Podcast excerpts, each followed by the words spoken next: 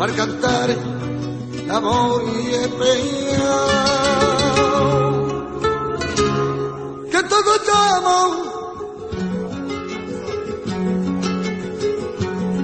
por vivir cantar que no te encuentro la felicidad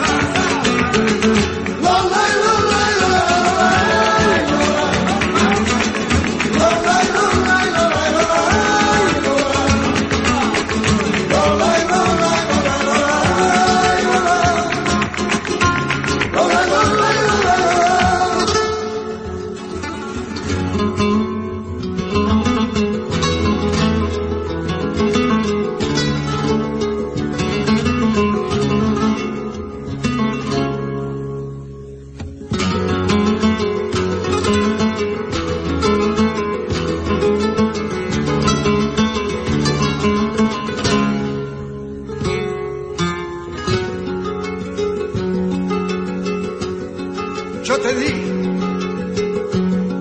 un amor en el fondo de mi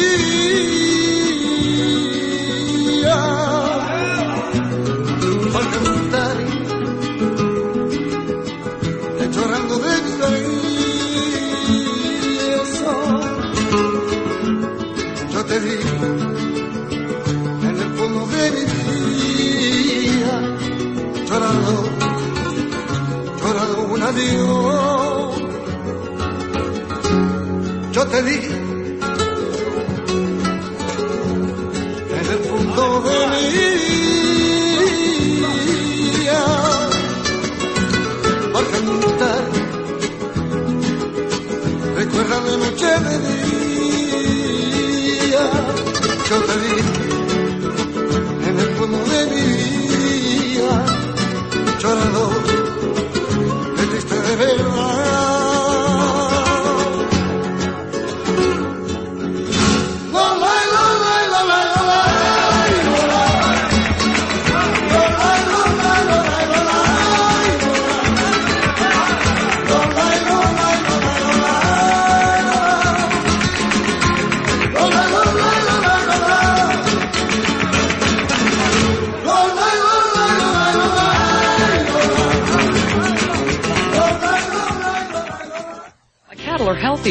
water is cleaner.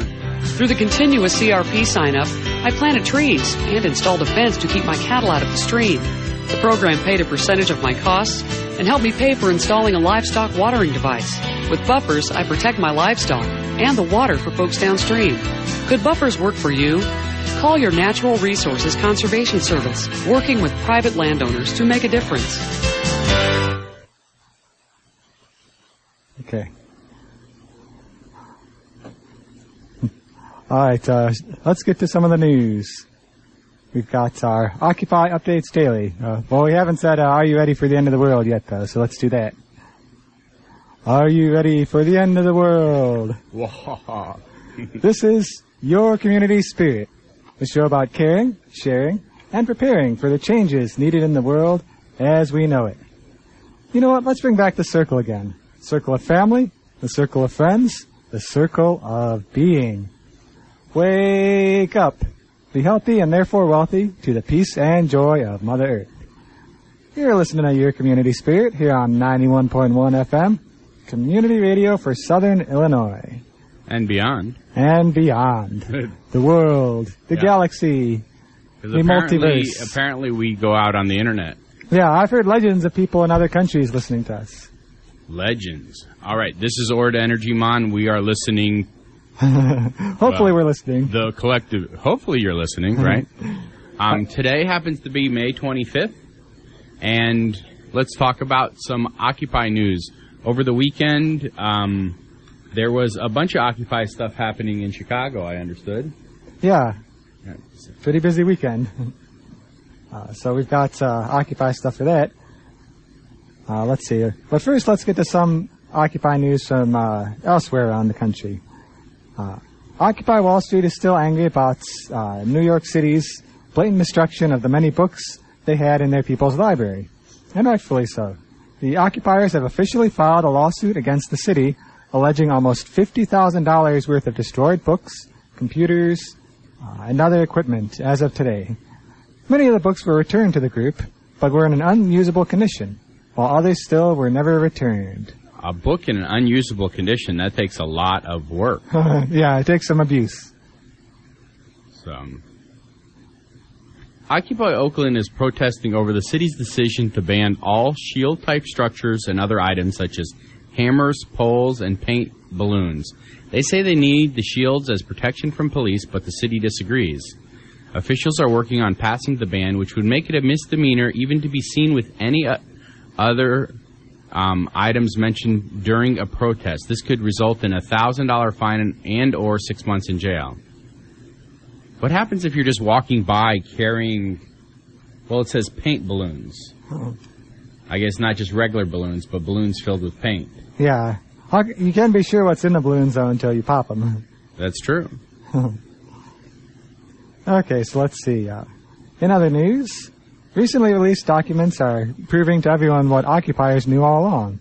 There's a highly coordinated effort to keep an eye on, as well as squash part of, the Occupy movement as a whole. According to one ex- expert, the national government is surveilling Occupy like they have never been seen before. Uh, quote from the article says that the documents, quote, reveal a glimpse into the interior of a vast, tentacled national intelligence and domestic spying network that the U.S. government operates against its own people. It's good to know that's what my tax dollars are going for. Well, I mean, there's nothing else for them to spy on, so they might as well practice, yeah, right? I mean, it's imagine being a what do you call it, a law enforcement guy, and just like, ooh ooh ooh, I get to finally put all that stuff I learned to work. yeah, I get to spy. without leaving the country. It's it's completely safe. I'm not going to be in danger. You know, my people aren't going to hurt me. You know, so I let me put all this stuff to practice before I go. You know, spying on someone in another country. yeah, and then they have so much fun they may not even have to go to the other countries. They'll Oh, just do it here permanently. Over in London, the National Energy Board has proved that they are quite afraid of Occupy. They are preparing for a hearing involving the oil sands of Alberta by making it closed to the public, an unusual step for the group. The only groups allowed into the meeting will be those who previously applied to attend. All others will be only allowed to vi- view via live webcast. So, it's May is um, Bike to Work Month, right? So Yeah. I thought, let's talk about a few different biking things. yeah, some So. biking news. So let's start with uh, Women on Wheels. Uh, The new sexy. Women, on, Women on Wheels is a new guide for girls on bikes. Uh, it's a handbook and how-to manual for city cyclists. Uh, it was written by uh, Tree Huggers writer April Streeter, and it's a pocket-sized, friendly little book. Uh, she's she's an avid and regular cyclist, both in Europe and in Portland. Uh, she wanted to turn everyone on to the joys of city cycling, and this practical little book is a call to action. April Streeter has created this little guide that, that provides confidence, uh, building, and encouragement for new women riders. It's a feminist take on cycling, and as such, an important addition to many books on the subject. And it's not just about what to wear and how to keep your hair nice, although there is some good advice on those subjects too. There's information about buying your first bicycle, finding a shop, you know, usually an independent dealer where you can feel comfortable, that isn't too macho and will give you good service and proper attention. And, you know, choosing the right bicycle for your lifestyle is very important. And um, America loves cycling gear, but for her, it's not a necessity.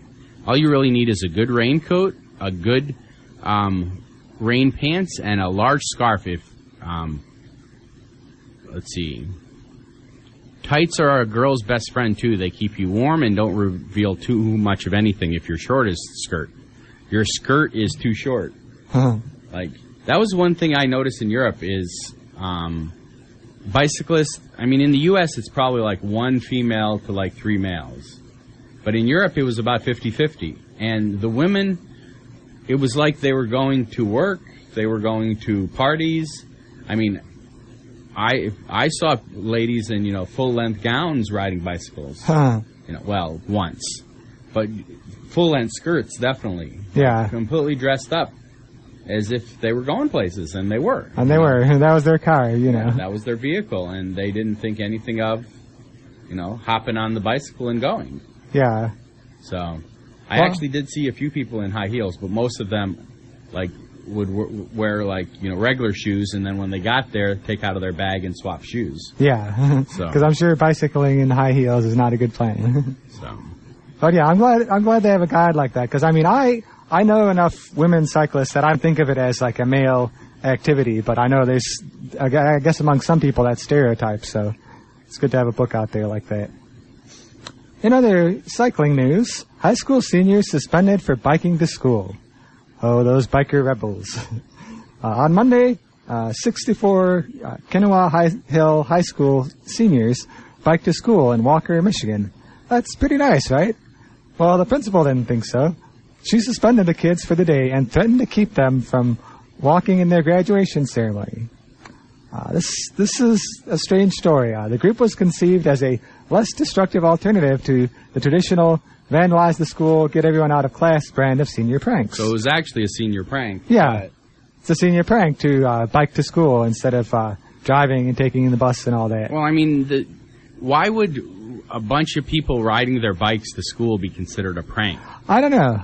Uh, You know, yeah, I mean, why would that be, you know, considered a prank instead of just a typical school day?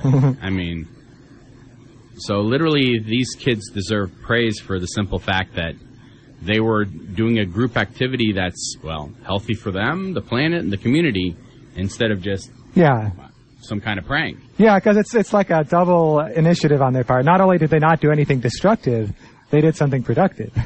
They're really ahead of the game, which is probably why the the principal was yelling at them. You know, trying to keep them down. They actually got some praise. The, the mayor even showed up to hand out donuts. Here, you're doing healthy things. Take some donuts. yeah. Like, um, the principal actually had a major freak out and sent the kids back home. Now, someone with a cell phone actually captured her panicking over the risk the students took. Here's what she said. Quote, if you and your parents didn't have enough sense even to know your brains would end up splattered on Three Mile and Kinley Fruit Ridge, then maybe that's my responsibility, she is heard telling students on the cell phone video obtained by the local news channel. Now, the kids were actually very safe because they actually had a police escort to school. yeah. I mean, the worst consequences of the biking were some traffic delays, which made some teachers and students, not the bikers, late to school. Yeah. You know, because, um, but it didn't, there wasn't like this all out chaos of, you know, typical pranks. So, but it is sad in its own way that a small sport portion of the school students, for them to arrive safely by bike, they needed a police escort. Yeah. So, um, and and then actually the fact that they had a, a safe, sustainable, healthy, mayor-approved activity, and they got punished for it. yeah. Now, apparently, supposedly, the principal apologized later for freaking out, but uh, it, it's rare for a, a high school to have video evidence of their the fact that their principal is insane. Well, it's going to happen more and more now with these. yeah. What do you call it? Well, usually, if, if if it's just in the school and they they you know they record it with their cell phone, the cell phone like it's confiscated, you know. But now it's public for all the the world Well, I to see. wonder. I, you know, you are allowed to film people on public property.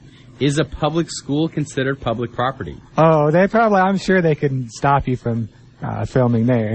I'm just saying. I mean, you. I mean, you are allowed to film anybody. You know, even the police, even things that are super secret if it's in public. You know? Yeah. You can't film from public into private. Yeah, well, people who are still in high school will attest to the fact that principals have more power than law enforcement agents. they they detain you in the office, they take away your stuff. You know, they don't need a warrant. It's it's they they they, they don't give human rights to uh, high school students. Not yet, anyway, in the U.S. Well, anywhere? Yeah, I've heard that some countries, you know, in the developed world have rights for for teenagers, but In the developed world? yeah, It's messed up. so, all right. Climate change is frying our cities. Maybe even frying our brains. It's supposed to be over 100 this weekend. yep. A recent, recently, there was a new report from the National what, what NRDC. What was that? National Research. Yeah, Nas- National Resource Defense Council. There you so- go. The National Resource Defense Council found that thanks to climate change, most American cities will be seeing an exponential uptick. That's an uptick in health-related deaths. This actually shouldn't come as much of a shocker as the world heats up. More people will perish from heat-related deaths. The report called Killer Heat. Um, what kind of report is called Killer Heat? Uh-huh. Usually, when they come out with the report, it's like this big long thing, like Yeah, the the- consequences of climate change on a urban area in the heat affected something. Yeah. Yeah. Well, well, maybe they just get they've read so many reports with those titles they've gotten tired of it. and They just killer heat. Okay, the report finds out that quote more than 150,000 Americans could die by the end of the century due to the excessive heat caused by climate change. And that's certainly a pretty horrifying wide lens impact.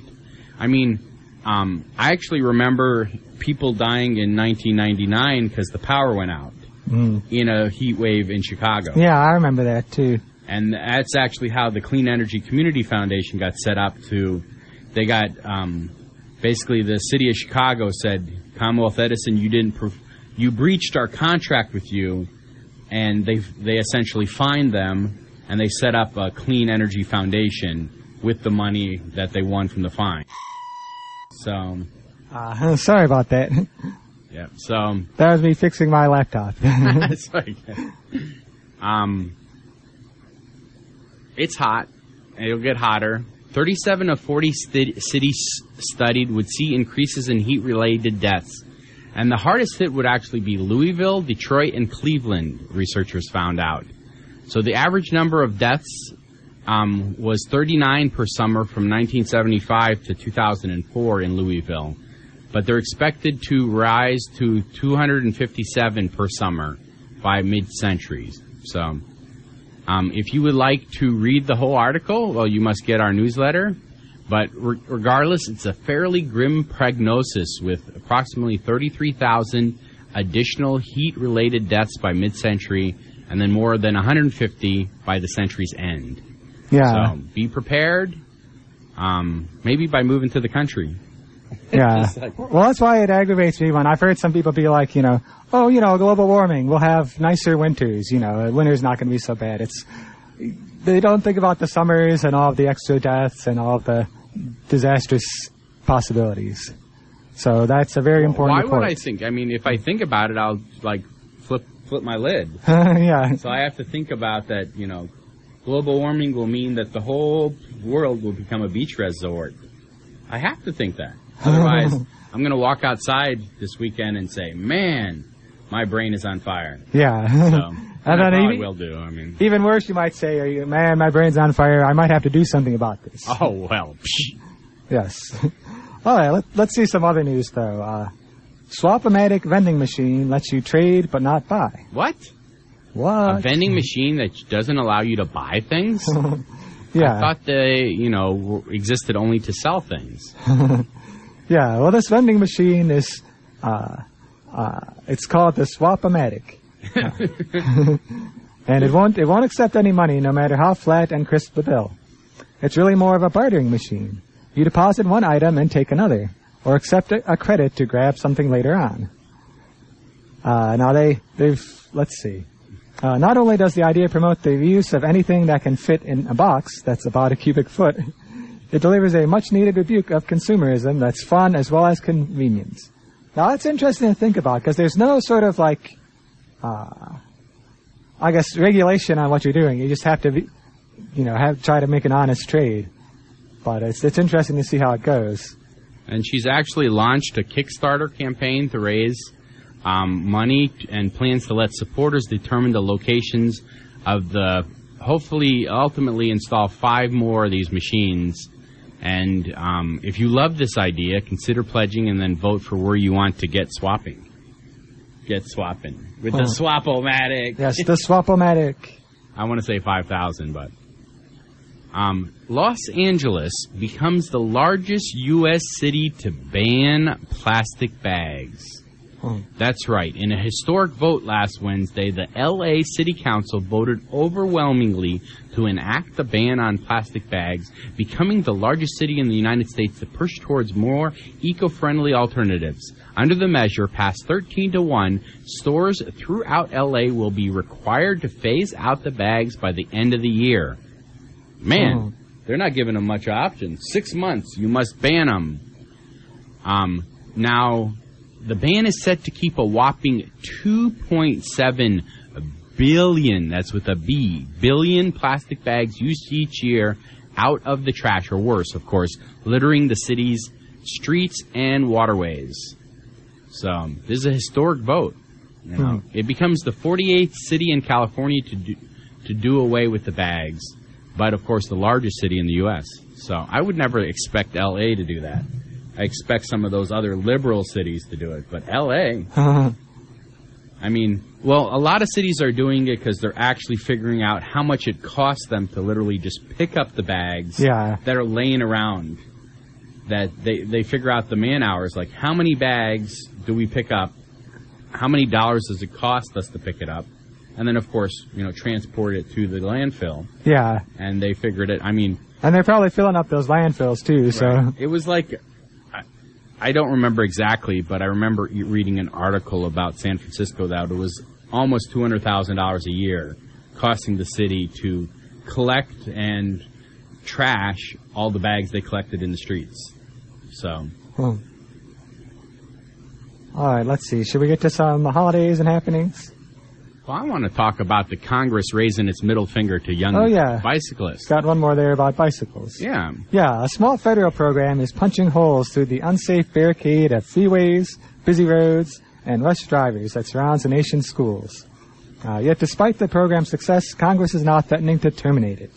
Uh, not to save money, but to redirect its funds towards more car-centric infrastructure. what? Yeah.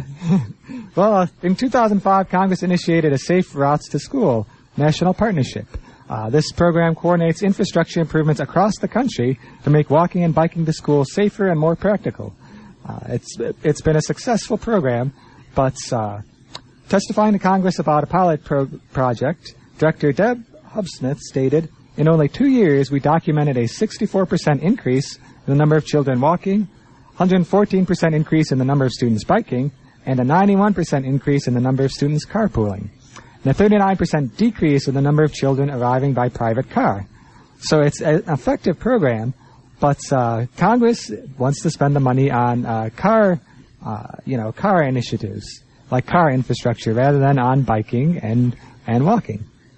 I mean, essentially, if they're serious about cutting costs, it's just going to have to stand up to the thirsty car culture lobbies and then, you know, back the infrastructure that, well, supports our youth, you know? yeah, Infrastructure that actually pays durable dividends. So, Yeah, because that's one of those multiple benefit programs. You know, like it, it encourages health for for young people. It decreases the amount of CO two going into the air. All these benefits. yeah, I, I w- I'm getting ready to, um, I, I came across a quote. Let's have a moment of silence for all the people stuck in traffic driving to the gym so they could go ride their stationary bicycles. Today is Friday, the 25th of May, and today is National Missing Children's Day, National Senior Health and Fitness Day, and National Tap Dance Day, as well as Towel Day. yes. and it's Towel Day because of the Hitchhiker's Guide to the Galaxy. Is it really? Yeah. Okay. Let's see. We've got coming up on uh, Saturday uh, the birthday of Sally Ride, the astronaut, and John Wayne, the actor. Sunday is National Wig Out Day. Yes, you too can have a day to wig out. the anniversary of the cellophane tape.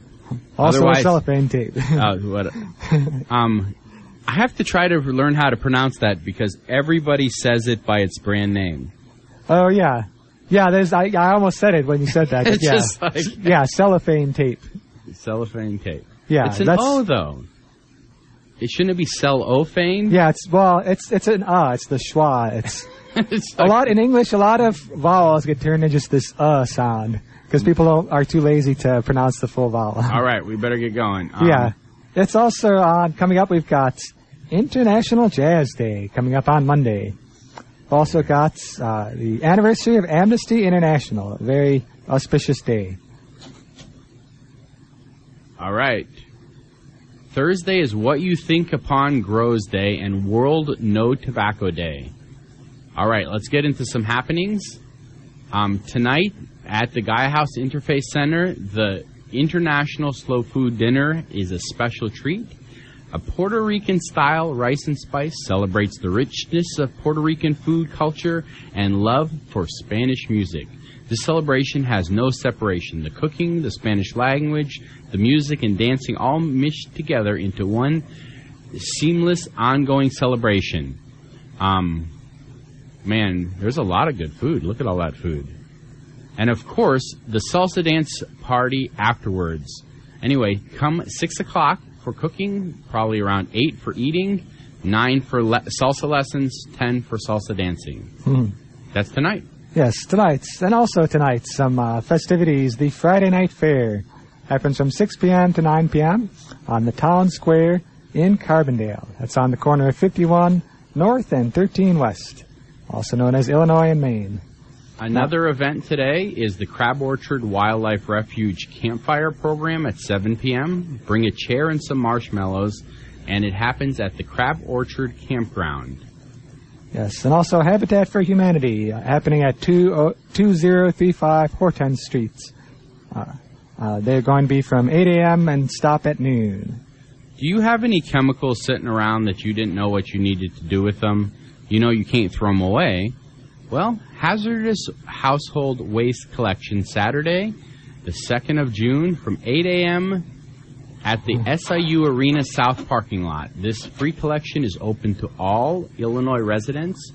For more information, go to recycle, recyclejacksoncounty.org to see the list of things you can recycle and can't recycle. Yeah, Like you can't recycle, um, rate, what do you call it, smoke detectors because it's actually got a small amount of nuclear waste in it. yeah, it does. So you can, I yeah, was just like, oh, I didn't know that until I read that. I was like, what? Okay, yeah. so Hazardous waste, taking care of it's very important. Uh, real life superhero Phoenix Jones just helped uh, track down some hazardous waste and get it removed from a community in Seattle. So Will you do. can you can be a superhero and get rid of hazardous waste in our community. um, if you would like to have your happening happening, happening happen, please uh-huh. send it to the happening guys at info at yourcommunityspirit.org and we will announce it right here on the radio, Your Community Spirit See you next week. on the radio.